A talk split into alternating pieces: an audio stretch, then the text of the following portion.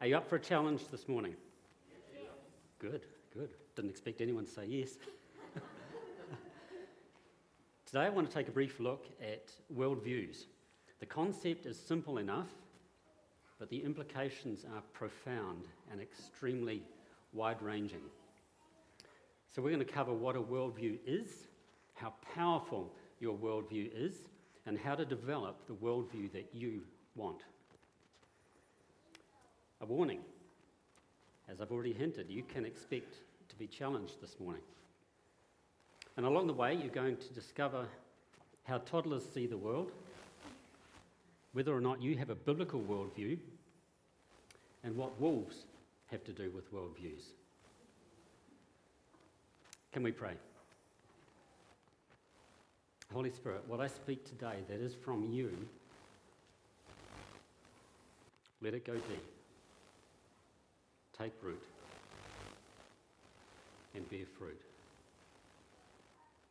We trust you, Lord. In Jesus' amazing name. So, why talk about worldviews? Hands up. Does anyone here have a sense of the decline of morals and values in New Zealand society? Does anyone here feel that there is an ever widening gap between the Christian life and the life being lived by most people in New Zealand today?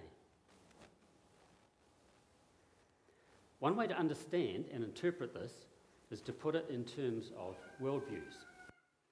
It's helpful to understand worldviews when engaging with non Christian people, but we also need to understand the impact of our worldview on our own life.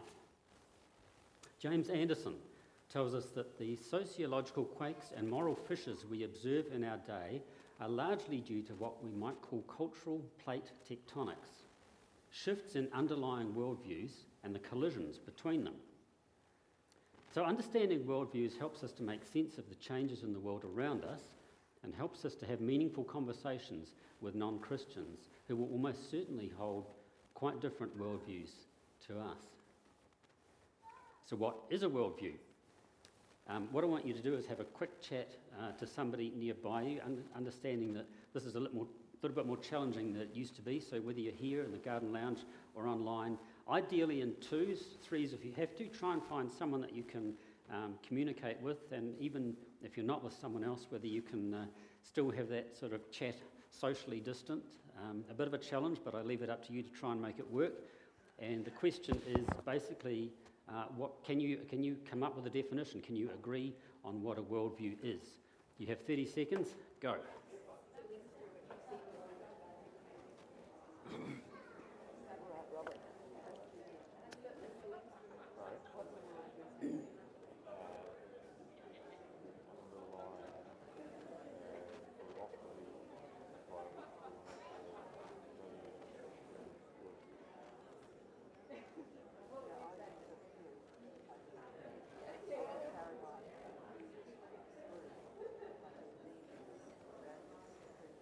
Okay, time's up. Not sure what you came up with, but um, let's look at some ideas from various people uh, on what a worldview is. First up, I want to go to the ultimate source of truth the Bible. No, Wikipedia. Wikipedia tells us that a worldview is the fundamental cognitive orientation of an individual or society, encompassing the whole of the individual's or society's knowledge and point of view. A worldview can include natural philosophy, fundamental existential and normative postulates or themes, values, emotions, and ethics. Did anyone come up with that one? Robert did, well done. I don't like that one, I don't even understand it. Here's another one. Ken Funk of Oregon State University says A worldview is the set of beliefs about fundamental aspects of reality that ground and influence all one's perceiving, thinking, knowing, and doing. That's a bit more understandable, I think. Alison Gray has quite a helpful definition. She says a worldview is a collection of attitudes, values, stories, and expectations about the world around us which inform our every thought and action. Worldview is expressed in ethics, religion, philosophy, scientific beliefs, and so on. Note the underlined text there, we'll come back to that. Back to James Anderson, who tells us that a worldview is an overall view of the world. No prizes for that one. It's not a physical view of the world, but rather a philosophical view, an all encompassing perspective on everything that exists and matters to us.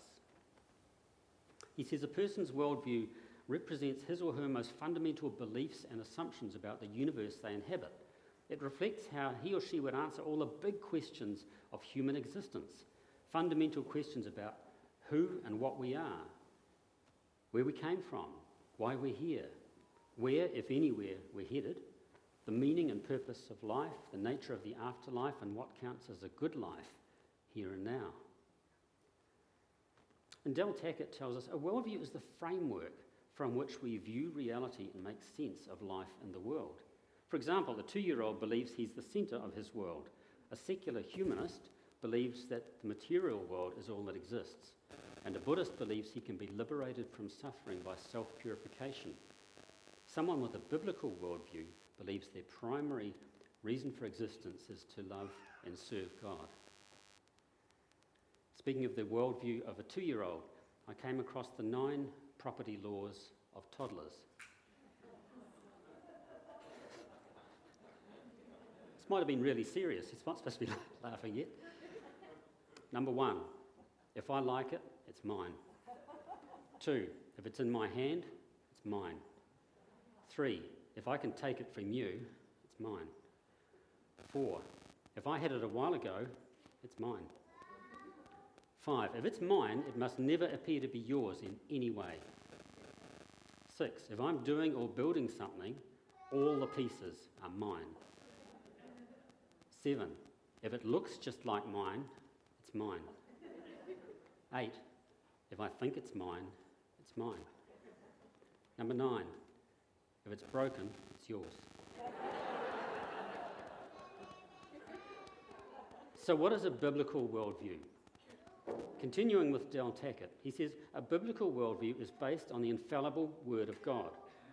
When you believe that the Bible is entirely true, then you allow it to be the foundation of everything you say and do. That means, for instance, that you take seriously the mandate in Romans 13 to honour the governing authorities by researching the candidates and issues and making voting a priority. In case you're wondering, Romans 13, 1 to 2 says, Let everyone be subject to the governing authorities, for there is no authority except that which God has established. The authorities that exist have been established by God. Consequently, whoever rebels against the authority is rebelling against what God has instituted, and those who do so will bring judgment on themselves. Not hearing any amens to that one. I did say parts of this talk would be challenging. Del then asks Do you have a biblical worldview? To find out, answer the following questions based on claims found in the Bible Do absolute moral truths exist? Is absolute truth defined by the Bible? Did Jesus Christ live a sinless life? Is God the all powerful and all knowing creator of the universe, and does he still rule it today? Is salvation a gift from God that cannot be earned? Is Satan real? Does a Christian have a responsibility to share his or her faith in Christ with other people? And is the Bible accurate in all of its teachings? Del continues Did you answer yes to these? But what's more important than your yes to these questions is whether your life shows it. Granted, we're all sinners and fall short, but most of our gut reactions will reflect what we deep down, honest to goodness, believe to be real and true. So, how common is the biblical worldview? Question for you. Hands up if you think that attending church regularly will mean that you have a biblical worldview. George Barna has researched cultural trends in the Christian church since 1984. A recent nationwide survey in the USA was completed by the Barna Research Group based on the biblical claims listed here. The survey determined that of all the born again believers in America, a dismal 9% had a biblical worldview. That's not 9% of church attendees, that's 9% of born again believers. Would the stats be any better for us? Barna's survey also connected an individual's worldview with his or her moral beliefs and actions. He says, although most people own a Bible and know some of its content, our research found that most Americans have little idea how to integrate core biblical principles to form a unified and meaningful response to the challenges and opportunities of life. And James Anderson says worldviews have profound implications for how people think about themselves, what behaviours they consider right or wrong, and how they orient their lives. It is therefore crucial that Christians be able to engage with unbelief at the worldview level. Christians need to understand not only what it means to have a biblical worldview, but also why they should hold fast to that worldview and apply it to all of life. So, who has a worldview? You do.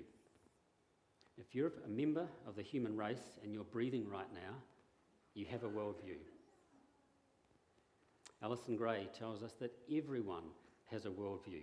And if you think you do not have a worldview, then probably your view is the default one of your society. This is because our worldviews come most sharply into focus when there's a clash. Think about it. She says, when you encounter a situation and think, that's just wrong, your worldview is active.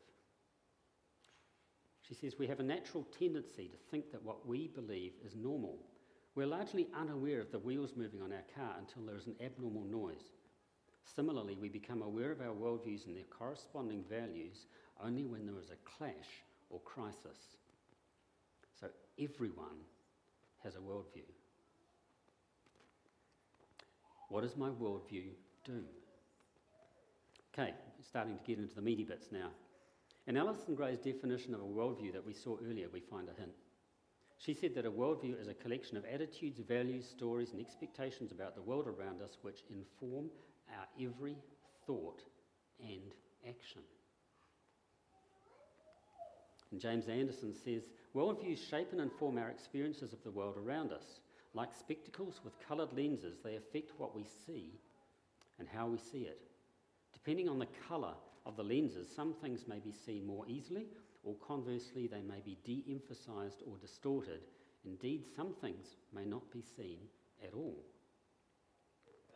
He says worldviews also largely determine people's opinions on matters of ethics and politics. What a person thinks about abortion, euthanasia, same sex relationships, environmental ethics, economic policy, public education, and so on will depend on his or her underlying worldview more than anything else. As such, worldviews play a central and defining role in our lives. They shape what we believe and what we're willing to believe, how we interpret our experiences, how we behave in response to those experiences, and how we relate to others. Our thoughts and our actions are conditioned by our worldviews. Are you starting to get the idea that your worldview is quite a significant thing? Next, how powerful is my worldview? I'd suggest to you that something which informs our every thought and action is a pretty powerful thing.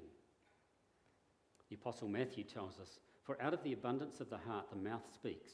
A good person out of his good treasure brings forth good, and the evil person out of his evil treasure brings forth evil. I'm quoting Dale Tackett again. Whether conscious or subconscious, every person has some type of worldview. A personal worldview is a combination of all that you believe to be true, and what you believe becomes the driving force behind every emotion, decision, and action. Therefore, it affects your response to every area of life. So I think it's pretty clear that our worldview is an extremely powerful thing. Time for a knowledge check. That's another word for a test, by the way. Raise your right hand if you understand that you have a worldview. Raise your left hand if you believe that your worldview powerfully influences how you interpret the world around you and how you act. So that's two hands. Just a warning if there are any hands not up, I'm going to start again at the beginning. Okay, moving on. What influences or builds my worldview? This is where it gets a bit less theoretical and a bit more real. Some of the things that build my worldview are my past experiences, my upbringing, family dynamics and values, my genetic makeup, the society and the culture that I am immersed in, my education and training, and my circle of friends. Time impacts our worldview. Our past affects our worldview. We can't change our past experiences, but we can change how we view them as our worldview changes. As we, uh, we learn as we mature that God can make everything have a positive aspect. Romans 8:28, and we know that in all things God works for the good of those who love him, who have been called according to his purpose. The future will affect our worldview. We can't necessarily change the experiences we'll have in the future, but we can definitely change what we'll feed our minds with from here on in. 1 Peter 1:14 says, "As obedient children, do not be conformed to the passions of your former ignorance." Other worldviews influence our worldview. Other worldviews that we're exposed to include the biblical worldview. Popular media has a worldview. Our education system has a worldview. Hollywood or the entertainment industry definitely has a worldview. Secular science has a worldview. The fashion industry has a worldview. And what about the wisdom of this world? So we are bombarded by various other worldviews which have an influence on our own worldview. Certain substances can also affect our worldview. Carelessness and cannabis triggered a house fire in San Diego. When firefighters put out the flames, they discovered an elaborate pot growing operation there in the garage. Firefighters say some of those marijuana plants did burn. They also say one person was treated for smoke inhalation. I inhaled so much smoke.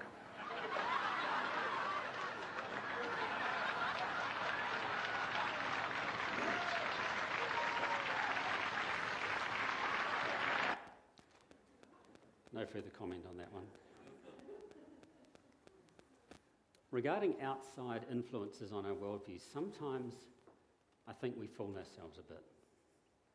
We say to ourselves, I know that what I'm watching or absorbing comes from an unhealthy worldview, but because I'm aware of that, it won't affect me. Has that ever crossed your mind? Do you really think it won't get in? Advertisers know otherwise and spend eye watering amounts of money parading their products in front of us. Do you know it's an ad when you're watching it? Of course you do. But it still works. It still influences your buying decisions. I don't want to be the fun police, but being aware that we are absorbing a negative worldview does not mean that we are unaffected by it. Does God have anything to say about worldviews? A lot, actually. I won't give you it all.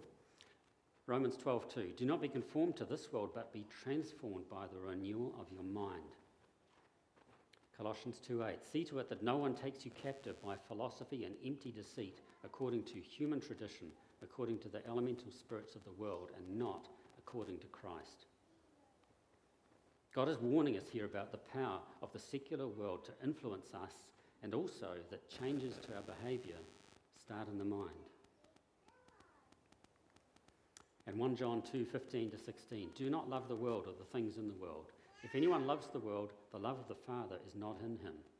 For all that is in the world, the desires of the flesh and the desires of the eyes and pride in possessions, is not from the Father, but is from the world.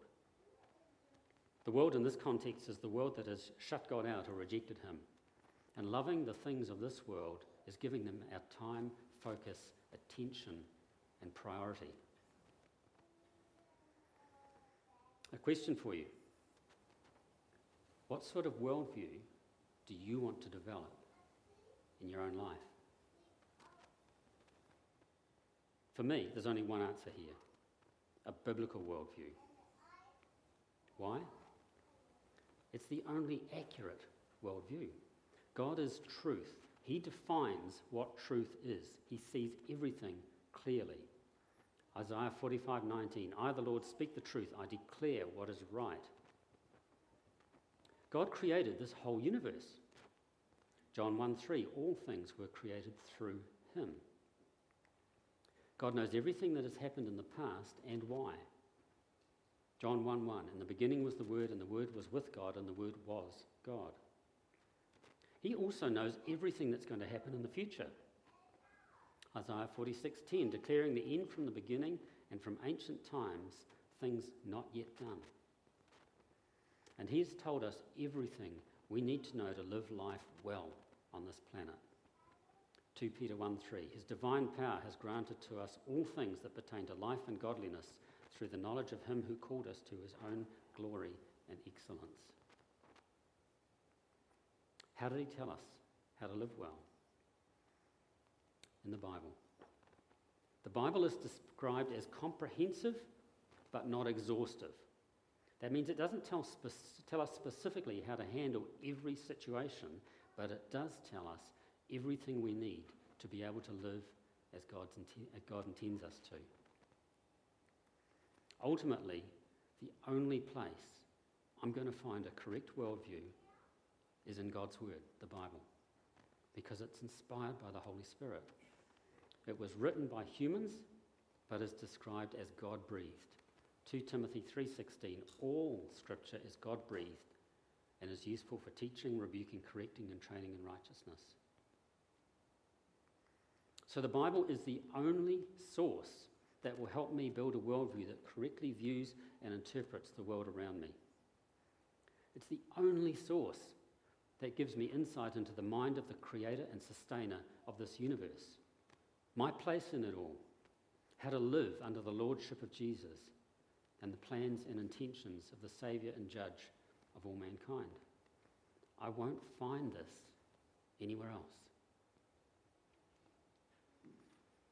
An additional question for parents What sort of worldview do you want to develop in your kids?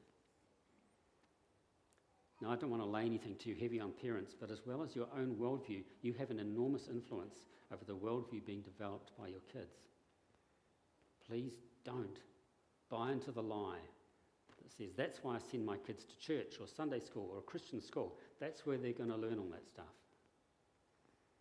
They might be exposed to a biblical worldview in those places, but they might not. No one else has as much influence over your kids as you do.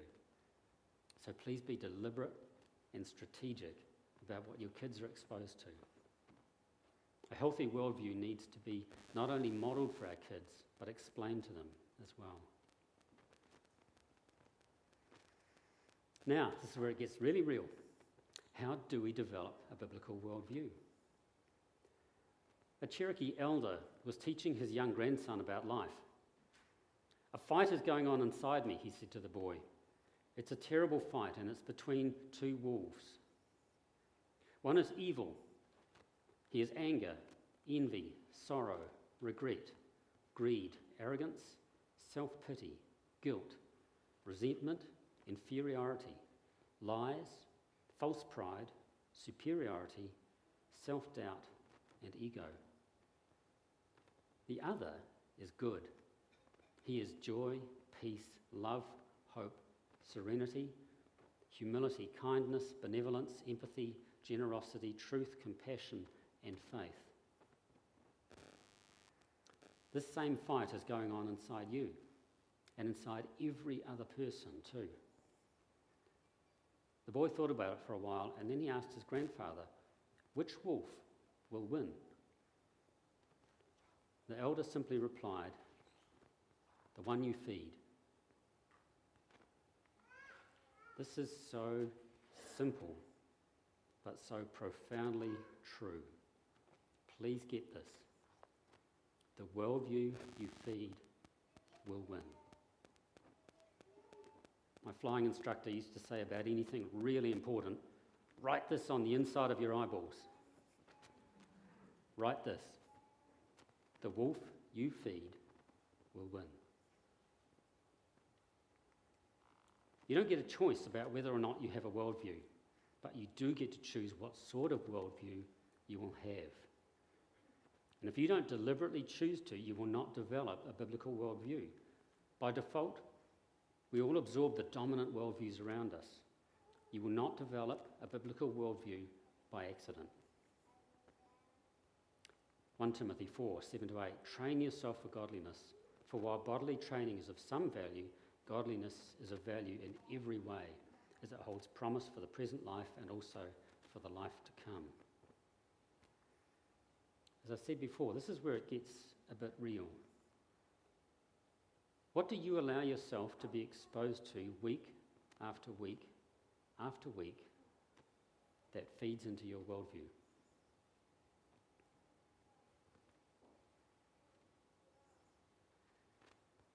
I'm not labeling these things as inherently right or wrong, but think about it. What are you renewing your mind with? Which wolf are you feeding the most? A rhetorical question, but please think about it. How much time each week do you spend absorbing a biblical worldview, and how much time each week do you spend absorbing a non biblical worldview?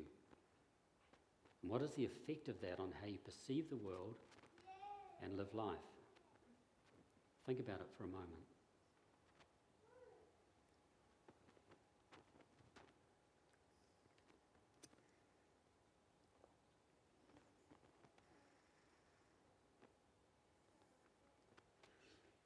So, am I suggesting that you exclude all ungodly influences from your life completely? No. That would probably involve a life of silence in a monastery, and I don't think God calls most of us to that. But exposure to these things is the sad reality of living life between the fall and Jesus' return. Just understand that the non biblical worldview is not a passive thing that we need to deliberately seek out. It's bombarding us every day from all sorts of directions. Regarding the things that develop a biblical worldview in your life, attending church is a great start, but it's not enough.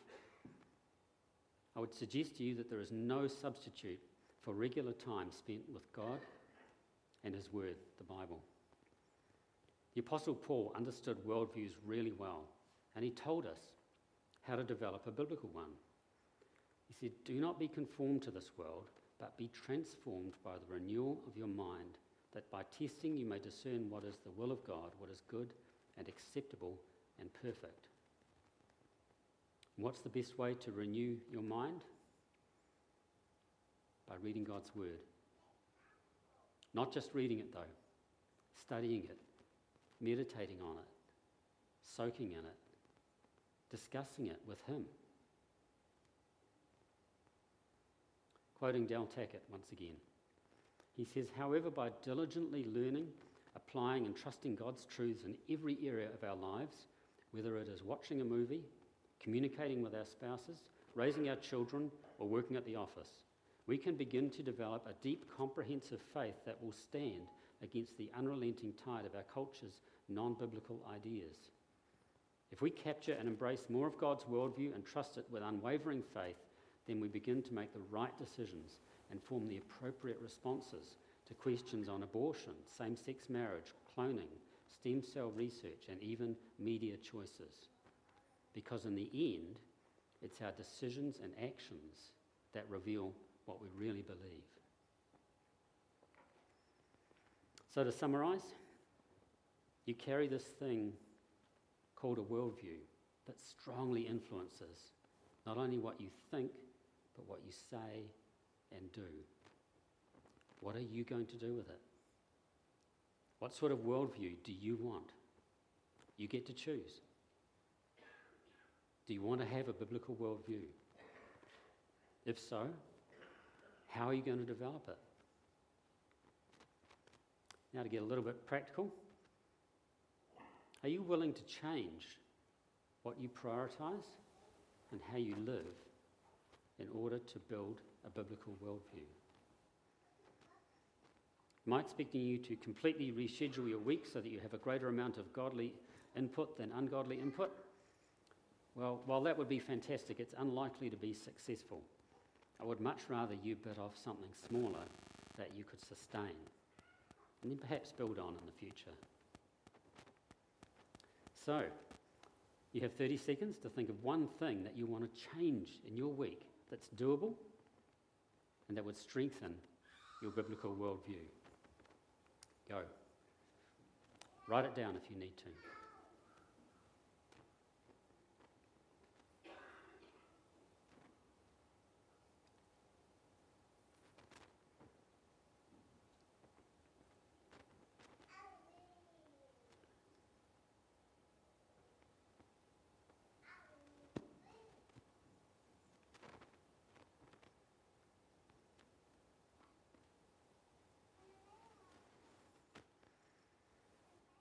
Okay. Now, just want you to have a chat again to someone uh, near you, as, as we did before. Some suggested topics. Is there any unhelpful influence on my worldview that I need to stop doing, watching, or absorbing? What one thing could I do to increase my weekly amount of godly input? And if you're serious, ask them, will you ask me in the coming, week, coming weeks how I'm getting on with this and hold me accountable? Five minutes. Make sure you both get it or, get a chance to share. Go.